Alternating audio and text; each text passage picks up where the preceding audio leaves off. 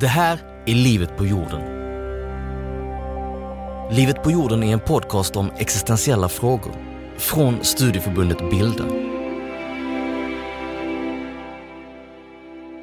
Välkommen till Livet på jorden. Jag heter Åsa Paborn och idag ska jag träffa en person som i ett slag gick från att känna sig osynlig till att bli historisk. I januari 2015 vinner Saga Becker Sveriges finaste filmpris. För sin insats i filmen Någonting måste gå sönder får hon ta emot en Guldbagge för bästa kvinnliga huvudroll. Stort! Det är första gången någonsin som en transperson får en Guldbagge. Saga Becker!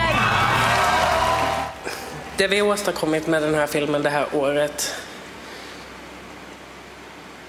är så jävla stort. Det har påverkat så jävla många människor. Och vi har förändrat människors liv. Jag vill fråga Saga om det där talet hon höll om att det handlar om liv och död. Och så vill jag veta vad som har hänt på de här tre och ett halvt åren. Har det blivit lättare eller svårare att vara transperson i Sverige? Hur har vi det med fördomarna? Men vi börjar med det där avgörande ögonblicket, januarikvällen när allting förändrades. Berätta om det ögonblicket. Men det är så overkligt. Um, men jag, det tog ju mig nog alltså flera månader och att förstå vad som faktiskt hände. För det var, gick allting under den perioden är väldigt så här. Men hur var det när du stod där? Oh, men det är lite blackout är det. Det är så här, hjärnan stängde av men kroppen styr sig själv och man vet, alltså ja. Jag var väl född till, till att göra det, kändes det som. Det var knäpptyst under mitt tal och att så många lyssnade på mig i den stunden. Det var inte bara folk där. Så det var ju verkligen ett sånt här ögonblick som verkligen har påverkat mig. Jag var ju skakig i flera timmar efter. Och det höll ju i sig en vecka typ efter. Så det var ju liksom ett lyckorus. Varför var det avgörande? Så avgörande det här ögonblicket? Nej, men det var ju vägen in i en ny era för mig. Eh, att bli erkänd som människa och som skådespelare. Och, och efter det tog min karriär fart. Du sa också i ditt tal att det var mycket mer än att det handlade om filmen, om dig. Vad, menar du då? Nej, men det var att jag fick... Jag blev en röst för en grupp människor och eh, en kamp. Och, men det var ett stort avgörande ögonblick, inte bara för mig som person, men också för transkamp, eh, för andra transpersoner. Eh, det är liksom en milstolpe i svensk transhistoria, vilket är fantastiskt att jag fick vara med om det. Att det var jag som eh, blev den personen som fick göra det. Ehm, så det var väldigt stort för mig. Hur blev påverkan då? Eller hur, liksom, hur påverkades du? Men det gav mig en push att jag kan klara av allting jag vill åstadkomma. Eller allting som jag vill i livet kan jag klara av. Och på ganska kort tid så gick du liksom från att vara ensam, vilsen, ja. sökande, mådde dåligt, visste knappt hur du skulle ta dig igenom den ena dagen efter den andra till ja. att bli liksom hela Sveriges transperson. Ja. Ja, och delade din historia med alla. Det måste ju ändå ha varit en, en, en väldigt stor omställning. Ja, gud ja. Hur hanterade du det? det är, ja, jag fick ju bara hitta på lite. Eller det var ju så lite improvisation eftersom jag inte hade så jättemycket personer att prata med som hade gjort liknande grejer. Påverkade det din självbild? Det gjorde det säkert. Um, på väldigt många olika plan som jag kanske inte är medveten om ens idag. Uh, det är en hektisk bransch där det är väldigt ytligt. Um, det är också en helt fantastiskt rolig bransch att man får göra uh, fantastiskt roliga grejer. Men sen är det väl klart att vissa grejer har väl begränsat mig bara för att jag tänkt att nu är jag en förebild och då får jag inte göra vissa saker eller jag kan inte göra vissa saker. För att jag har en skyldighet gentemot personer eller min omgivning. Som, Som till exempel vad då? Nej, men jag vet inte, unga personer eller så här. Eh, men att jag tänker att jag inte kan göra vissa grejer. Samtidigt som jag blev en förebild för att jag inte var en förebild. Eh, en antiförebild. Ja, men precis. Um, så då, det är väl ingen som kan säga vad jag kan göra och inte göra. Så där handlar det väl om att, att bara följa, sin, följa sitt inre och vad man själv vill. Varför ska jag begränsa mig på grund av vad andra personer kan tycka? Eller att eh, varför ska jag inte kunna nå mina drömmar som är väldigt höga just på grund av att eh, man inte ska tro att man är någonting. lite, lite så.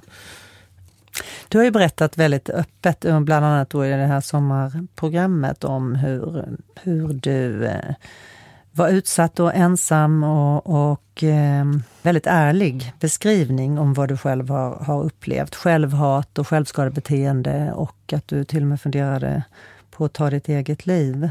Mm. Hur mår du idag? Jag mår otroligt bra idag om man jämför med de åren. Eh, men jag tror att eh, men jag tror att livet är en... Att hela livet är en kamp. Eh, vissa dagar faller man tillbaka till gamla tankemönster eller eh, har man någon gång haft ett självhat så kommer det kanske alltid, det finns alltid någonting, något negativt. Om någon säger någon elak kommentar eller så här, så börjar man tänka i de här banorna igen. Så det är väl klart, jag mår bra, men det, jag har dåliga dagar precis som alla andra. Eh, skillnaden är väl idag är att jag kan prata om med min omgivning eller om hur jag mår. Och det är väl den största skillnaden. Vad får dig att må dåligt idag då? Nej men det är väl så här, det är väl alltid ett ständigt hot överallt, tänker jag.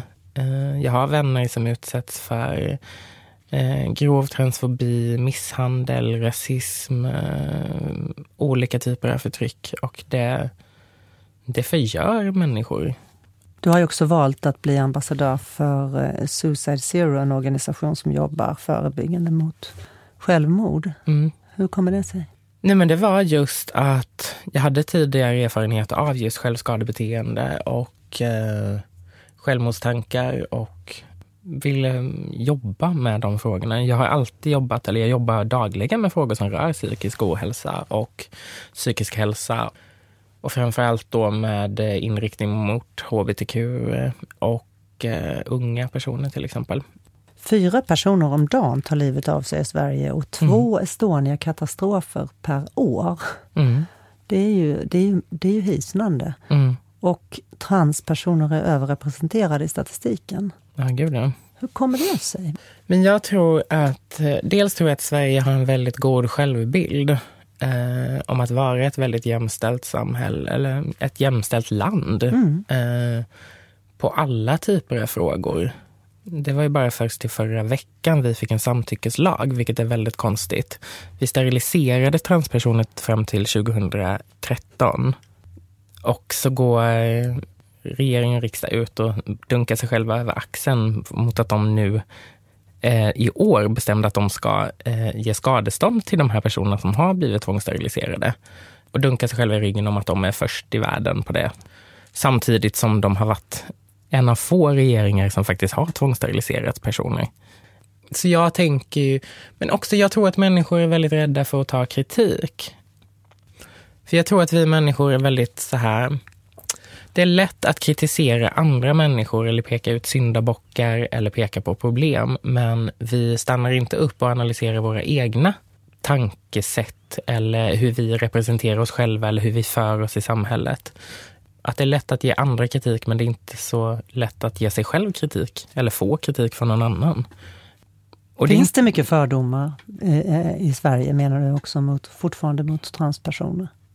Jag tror det finns för, alltså fördomar mot alla typer av minoriteter. Och... Jag tänker just eftersom de, eftersom de är överrepresenterade i självmordsstatistik också. Så Nej, känner man ju bara ja. att det beror på något. Nej men det är väl bara fördomar. Det är väl, ja, det, om man tittar på rådande normer och strukturer mm. i samhället. Liksom, vi har en tvåkönsnorm där det finns man och kvinna enligt många och som inte ser ut så. Mm. Eh, verkligheten ser inte ut så. Eh, forskningen ser inte ut så. Eh, men att de här normerna och strukturerna är så pass inmatade och inrutade liksom i ett systematiskt system. Liksom. Mm. Och de här normerna och strukturerna påverkar kanske inte de som passar in i dem, för att de inte märker det. Så att jag tror, det handlar väldigt mycket om fördomar, men också om rent hat, tror jag väldigt många gånger. Och rädsla, tror jag, för saker som är annorlunda. Det här hatet eh, som du beskriver, vad har du själv för erfarenhet av det? Det tar ju sig olika uttryck. När man, kunde, när man gick i skolan eller liknande, eller på stan, eh, då kan man höra rent verbalt våld. Liksom. Eh, folk kallar folk för både det ena och det andra. Man märker också, eller jag har i alla fall erfarenhet av till exempel att söka jobb och inte få det på grund av en transidentitet. Nej, men så det är ju det är små grejer i vardagen. Liksom. Drabbar det dig fortfarande? Eller har det avstannat nu det här hot och hat nu när du har blivit erkänd? Det är väl alltid klart att man har en risk, eh, ett risktänk eller riskfaktorer mm, som man räknar med. Liksom. Man analyserar och överväger allting hela tiden. Jag kan liksom inte vara lugn. Och det är väl så här, jag hade gärna velat lägga tid på annat.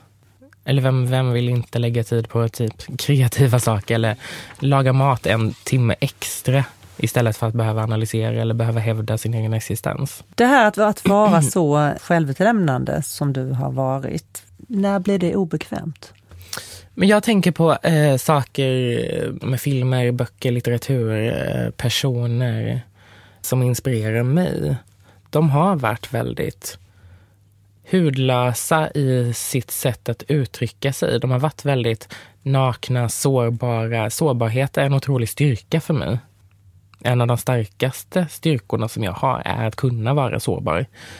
Nej, men alla de som har gått före mig, som har kämpat för saker, de var hudlösa. Så det är fan min skyldighet att gå vidare i det ledet, att jobba på samma sätt. Mina största förebilder och idoler har, ja, de har behövt offra saker för att få saker. Och det är väldigt fint, tycker jag. Sen tycker inte jag att jag är så självutlämnande som folk tycker. Um, det finns kanske mer där. ja, gud ja. Det kommer. Du har sagt att du ehm, som transperson inte känner dig representerad någonstans i kulturen och samhället. Vad menar du med det?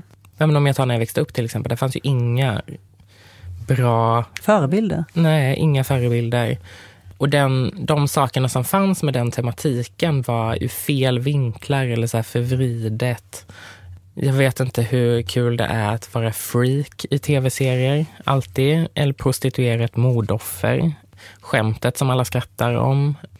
Det gör en hel del med den egna självbilden. Det gör någonting om omgivningens syn på personer som mig eller personer som oss. Liksom.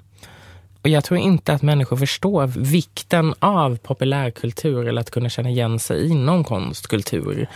Nu börjar det, det blir ju bättre. Jag ser fantastiska filmer och tv-serier och läser böcker som är helt fantastiska. Men det är fortfarande väldigt få. Och det behövs så mycket mer, känner jag. Vad betyder det här för, liksom de, för din karriär? Roller som du blir erbjudna eller har blivit erbjuden efter Guldbaggen till exempel. Hur har det sett ut? Det har inte varit så jättemycket av den varan. Nej, men jag har ju efter... Jag har ju mest jobbat i form av mig själv. Vilket jag är jätte, jättetacksam över att jag har fått göra.